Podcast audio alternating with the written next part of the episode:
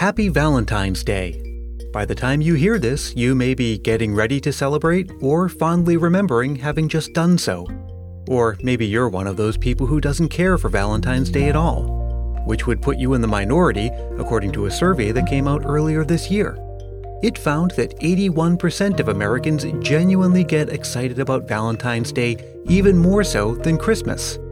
I was surprised to hear that, and as you might imagine, I definitely get more excited about Christmas, and I'll bet you do too.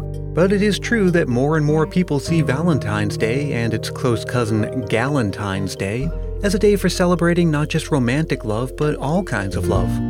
59% of the people from that survey said that they plan to celebrate with their friends. 28% said they plan to celebrate with their pets.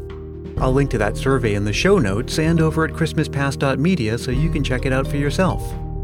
Well, whichever holiday you get more excited about, there's no denying that there is a connection between Christmas and Valentine's Day. And I'm not just talking about that somewhat recent trend of decorating a Valentine's Day tree. Look no farther than Instagram and Pinterest to see that that is indeed very much a thing. But mainly I'm thinking about the connection we've made between Christmas and romance. The majority of modern Christmas novels and movies, especially those made for TV movies, are about a new romance that blossoms during the Christmas season. And that's interesting in its own right. A quick Google search revealed that activity on dating apps like Tinder tends to be at its lowest during the Christmas season, which we can reasonably assume that also means that dating in general slows down around then. Which makes sense. Everyone's so busy listening to Christmas Past. Apparently, dating is the most active in January, January 5th to be exact, which has earned itself the name Singles Day. So then, why do we love stories about romance and Christmas? Well, in an upcoming episode, I'll be talking to one of the authors and screenwriters who create some of those stories, possibly some of the ones that you're familiar with. So we'll leave all of that for another time. For now, it is Valentine's Day, and that calls for a love story, a Christmas love story to be specific. I love bringing you these old Christmas stories.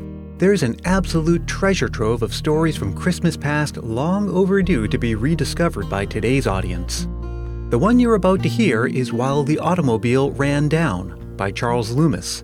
It first appeared in the Century magazine in 1901. It's a simple, adorably sweet, and delightfully silly story about a man who needs to arrive for a Christmas dinner invitation to confess his feelings for a young lady but things go comically awry. I'll come back at the end to say goodbye, but for now, please enjoy while the automobile ran down. And happy Valentine's Day.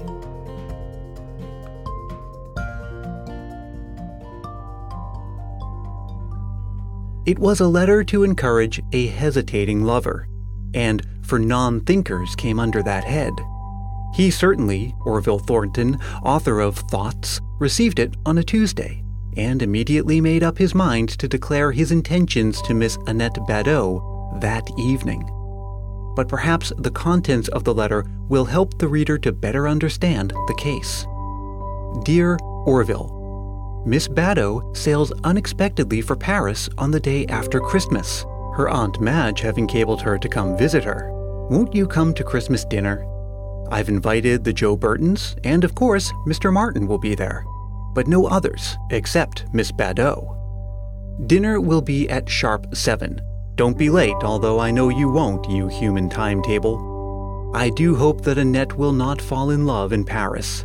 I wish she would marry some nice New Yorker and settle near me. I've always thought that you have neglected marriage shamefully. Remember tomorrow night, and Annette sails on Thursday. Wishing you a Merry Christmas, I am your old friend, Henrietta Martin. Annette Badeau had come across the line of Orville's vision three months before.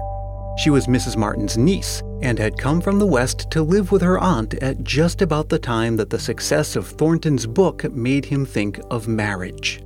She was pretty and bright and expansive in a Western way, and when Thornton met her at one of the few afternoon teas that he ever attended, he fell in love with her. When he learned that she was the niece of his lifelong friend, Mrs. Martin, he suddenly discovered various reasons why he should call at the Martins' house once or twice a week. But a strange habit he had, of putting off delightful moments in order to enjoy the anticipation to its fullest extent had caused him to refrain from disclosing the state of his heart to Miss Badeau. And so that young woman who had fallen in love with him even before she knew that he was the gifted author of Thoughts for Non Thinkers often wished to herself that she could in some way give him a hint of the state of her heart. Orville received Mrs. Martin's letter on Christmas Eve, and its contents made him plan a schedule for the next evening's running. No power on earth could keep him away from that dinner, and he immediately sent a telegram of regret to the bellwether of the Wolves Club, although he had been anticipating the Christmas gorge for a month. He also sent a messenger with a note of acceptance to Mrs. Martin. Then he joined the crowd of persons who always wait until Christmas Eve before buying the presents that stern and unpleasant duty makes it necessary to get. It would impart a characteristic Christmas flavor if it were possible to cover the ground with snow and to make the air merry with the sound of flashing belts of silvery sleigh bells on prancing horses. But although Christmases in stories are always snowy and frosty and sparkling with ice crystals, Christmases in real life were apt to be damp and humid. Let us be thankful that this Christmas is merely such as one as would not give a ghost of a reason for a trip to Florida. The mercury stood at 58, and even light overcoats were not things to be put on without thought. Orville knew what he wished to get and where it was sold, and so he had the advantage over 99 out of a 100 of the anxious looking shoppers who scuttled by from shop to shop burdened with bundles and making the evening the worst in the year for tired salesgirls and men. Orville's present was not exactly Christmassy, but he hoped that Miss Badeau would like it. And it was certainly the finest one on the velvet tray. Orville, it will be seen, was of a sanguine disposition. He did not hang up his stocking, he had not done that for years, but he did dream that Santa Claus brought him a beautiful doll from Paris. And just as he was saying, there must be some mistake, the doll turned into Miss Badeau and said, No, I'm for you. Merry Christmas. Then he woke up and thought about how foolish and yet how fascinating dreams are. Christmas morning was spent in polishing up an old essay on the value of summer as an invigorator. It had long been a habit of his to work over old stuff on his holidays, and if he was about to marry, he would need to sell everything he had of a literary, marketable nature. But this morning, a vision of a lovely girl who on the morrow was going to sail thousands of miles away came between him and the page, and at last he tossed the manuscript into a drawer and went out for a walk. It was the draggiest Christmas he had ever known, and the warmest. He dropped in at the club, but there was hardly anyone there.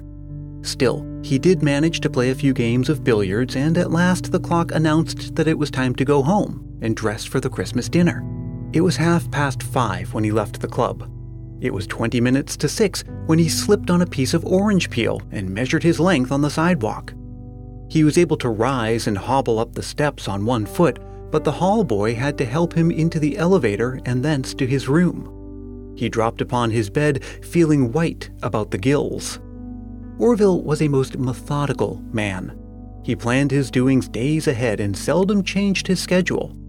But it seemed likely that, unless he was built of sterner stuff than most of the machines called men, he would not run out of the roundhouse tonight. His fall had given his foot a nasty wrench.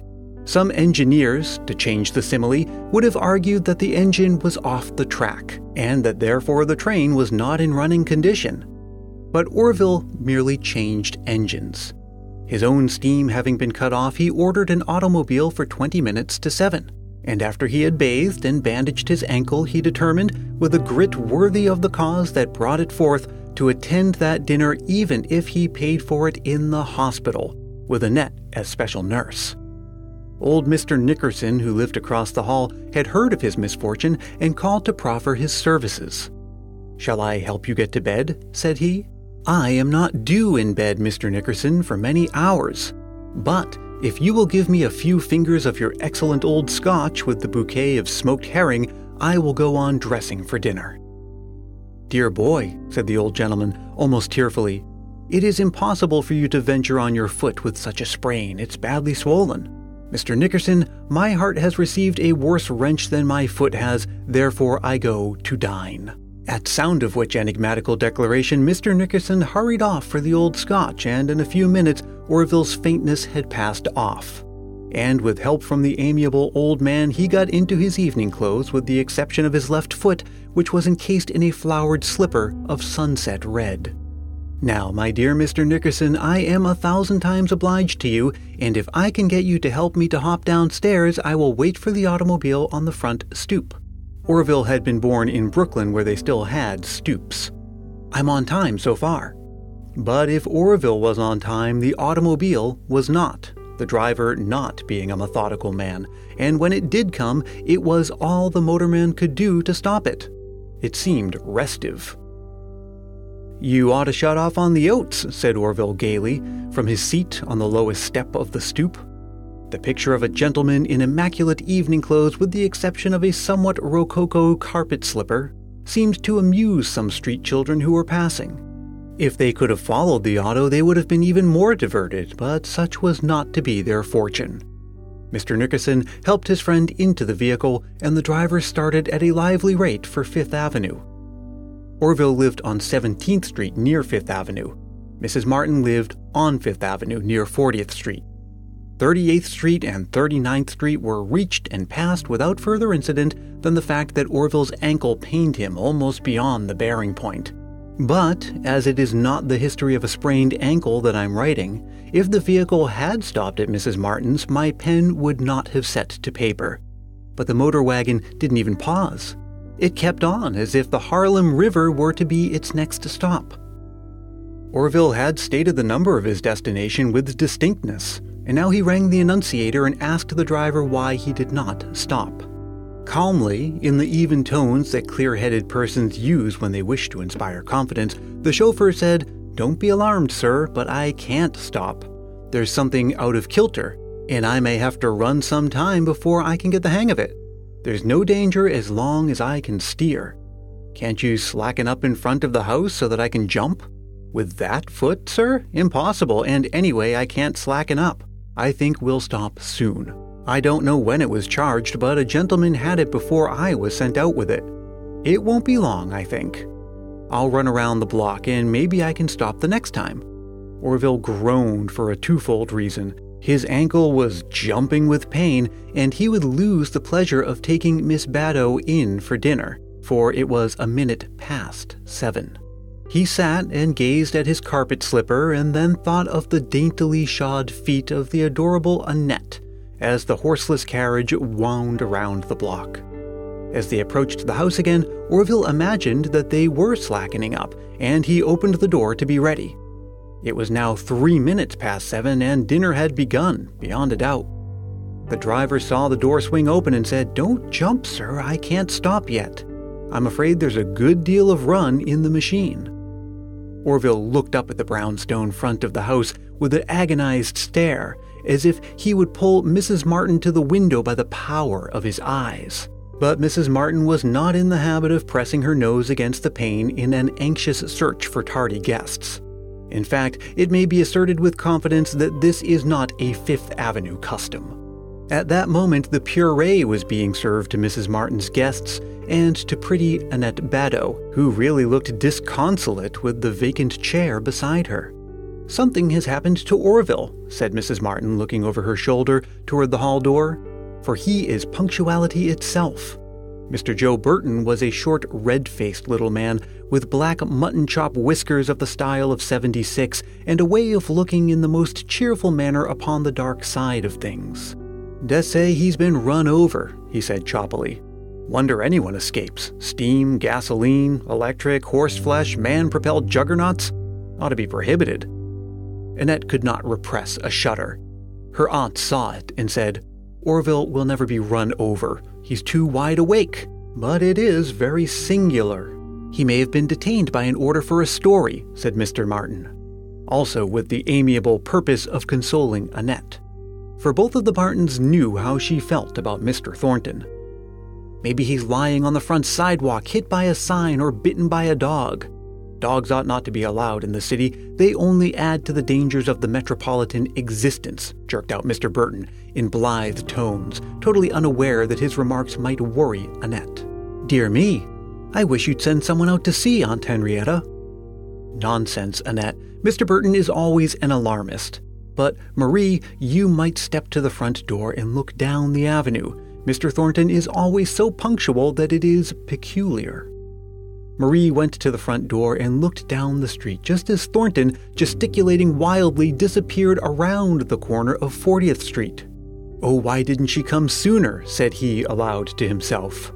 At least they would know why I'm late, and she'll be gone before I come back round again. Was there ever such luck? Oh, for a good old horse that could stop, a dear old nag that would pause and not go round and round like a blamed carousel. Say, driver, isn't there any way of stopping this cursed thing? Can you run into a fence or a house? I'll take the risk. But I won't, sir. These automobiles are very powerful, and one of them turned over a newsstand not long ago and upset the stove in it and nearly burned up the newsman. But there's plenty of time for it to stop. I don't have to hurry back. Well, that's lucky, said Orville. I thought maybe you'd have to leave me alone with the thing. But say, she might run all night. Here I am due for dinner and I'm tired of riding. This is no way to spend Christmas. Slacken up and I'll jump when I get around there again. I tell you, I can't slacken up, and she's going 10 miles per hour. You'll break your leg if you jump, and then where will you be? I might be on their sidewalk, and then you could ring their bell and they'd take me in. And have you suing the company for damages? Oh no, sir. I'm sorry, but it can't be helped. The company won't charge you for the extra time. No, I don't think they will, said Thornton savagely. The more so that his foot gave a twinge of pain just then. There was no one in sight, ma'am, said Marie when she returned. Probably he had an order for a story and got absorbed in it and forgot about us, said Mr. Martin. But this conjecture did not seem to suit Annette, for it did not fit what she knew of his character. Possibly he was dropped in an elevator, said Mr. Burton. Strain on elevators, particularly these electric ones, is tremendous. Some of them have got to drop, and a dropping elevator is no respecter of persons. You and I may be in one of them when it drops. Probably he was. Sure, I hope not, but as he is known to be the soul of punctuality, we must put forward some accident to account for his lateness. People aren't always killed in elevator accidents, are they, my dear? Mr. Burton, said his wife, I wish you would give your morbid thoughts a rest. Don't you see that Annette is sensitive? Sensitive? With someone dying every minute? It's merely because she happens to know Orville that his death would be unpleasant. If a man in the Klondike were to read of it in the paper, he wouldn't remember it in five minutes. But I don't say that he was in an elevator. Maybe someone sent him an infernal machine for a Christmas present. May have been blown up in a manhole or jumped from his window to avoid flames. Why, there are a million ways to account for his absence. Marie had opened the parlor windows a moment before as the house was warm, and now there came the humming of a rapidly moving automobile. Mingled with it, they heard distinctly, although faintly, Mr. Martin, here I go. It gave all an uncanny feeling. The fish was left untouched, and for a moment silence reigned. Then Mr. Martin sprang from the table and ran to the front door. He got there just in time to see an automobile dashing around the corner and to hear a distinctly articulated imprecation in the well known voice of Orville Thornton. In evening clothes and bareheaded, Mr. Martin ran to 40th Street and saw the vehicle approaching 6th Avenue, its occupant still hurling strong language upon the evening air. Mr. Martin is something of a sprinter, although he has passed the 50 mark, and he resolved to solve the mystery. But before he had covered a third of the block in 40th Street, he saw that he could not hope to overtake the runaway automobile, and so he turned and ran back to the house, rightly surmising that the driver would circle the block. When he reached his own doorstep, badly winded, he saw the automobile coming full tilt up the avenue from 39th Street. The rest of the diners were on the steps. I think he's coming, he panted. The driver must be intoxicated. A moment later, they were treated to the spectacle of Orville still hurling imprecations as he wildly gesticulated with both arms. Several boys were trying to keep up with the vehicle, but the pace was too swift. No policeman had yet discovered its rotary course. As Orville came near the Martin mansion, he cried, Ah! in the relieved tones of one who has been falling for half an hour and at least sees ground in sight. What's the matter? shouted Mr. Martin wonderingly as the carriage, instead of stopping, sped along the roadway. Sprained foot, can't walk. Auto out of order, can't stop. Goodbye till I come around again. Awful hungry. Merry Christmas. Ah, ha, said Joe Burton. I told you that it was an accident. Sprained his foot and lost power over the vehicle. I don't see the connection, but let us be thankful that he isn't under the wheels with a broken neck or winding round and round the axle. But what's to be done? said Mrs. Martin. He says he's hungry. Tell you what, said Mr. Burton in his explosive way. Put some food on a plate, and when the carriage comes round again, I'll jump aboard, and he can eat as he travels. He loves puree of celery, said Mrs. Martin. Very well. Put some in a clean lard pail or a milk pail, little out of the ordinary, but so is the accident, and he can't help his hunger. Hunger is no disgrace. I don't think he'll ever eat soup again, to tell the truth. I was making up my mind whether a wreath or a harp would be better. Oh, you are so morbid, Mr. Burton, said his wife, while Mr. Martin told the maid to get a pail and put some puree in it. When Thornton came around again, he met Mr. Martin near 39th Street. Open the door, Orville, and Joe Burton will get on board with some soup. You must be starved. There's nothing like exercise for getting up an appetite. I'll be ready for Burton, said Orville. Awful sorry I can't stop and talk, but I'll see you again in a minute or two. He opened the door as he spoke, and then, to the great delight of at least a score of people who had realized that the automobile was running away, the rubicund and stout Joe Burton, a pail of puree in one hand and some table cutlery and silverware and a napkin in the other, made a dash at the vehicle and, with the help of Orville, effected an entrance. Merry Christmas, said Orville. Merry Christmas. Awfully sorry, old man, but it might be worse. Better to drink it out of the pail.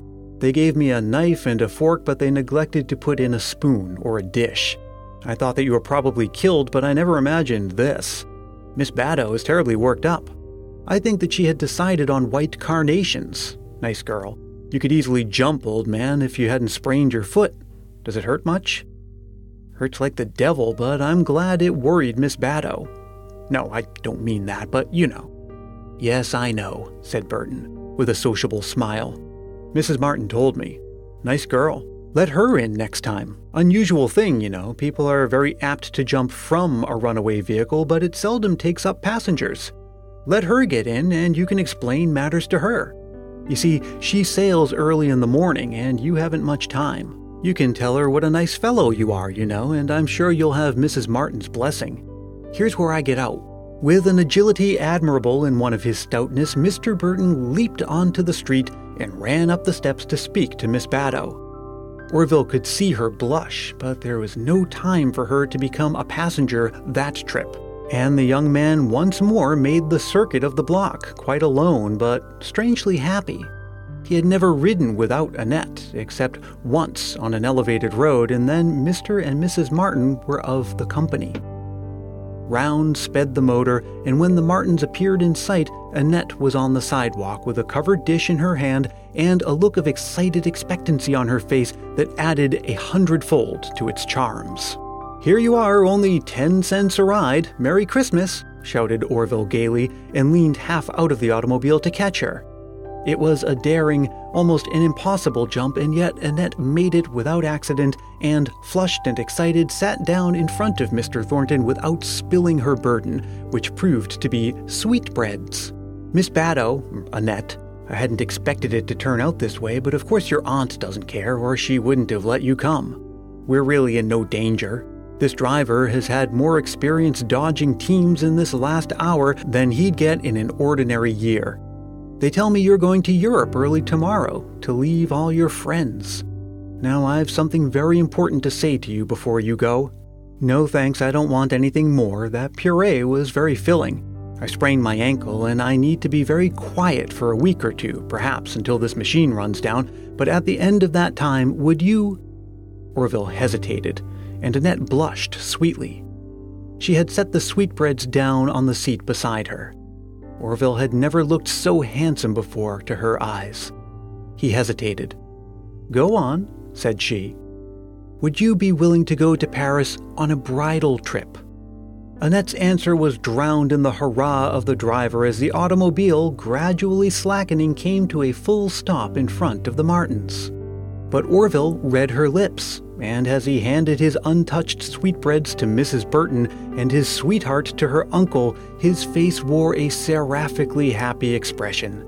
And when Mr. Martin and the driver helped him up the steps at precisely eight o'clock, Annette's hand sought his, and it was a jolly party that sat down to a big, though somewhat dried up, Rhode Island turkey. Marriage also is an accident, said Mr. Burton.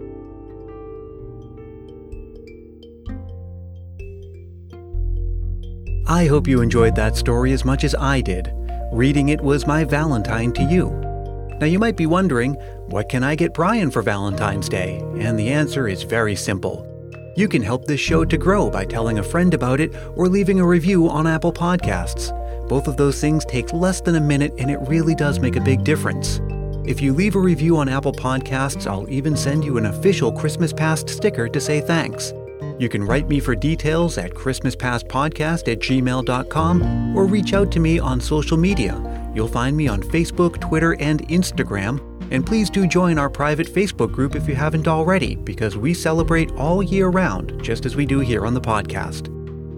Christmas Past is produced in sunny San Mateo, California by yours truly, Brian Earl. Thanks as always for listening, and I hope you're enjoying our new year round format. At the beginning of each month, you can expect a new episode of Christmas Around the World, the monthly series from Chantel Joy of All Things Christmas. And throughout the month, I'll be bringing you stories like this, interviews with interesting people, new music showcases, and anything else I think will help you keep the Christmas spirit alive all throughout the year. Once again, I'm wishing you a very happy Valentine's Day, and until we meet again, may your days be merry and bright.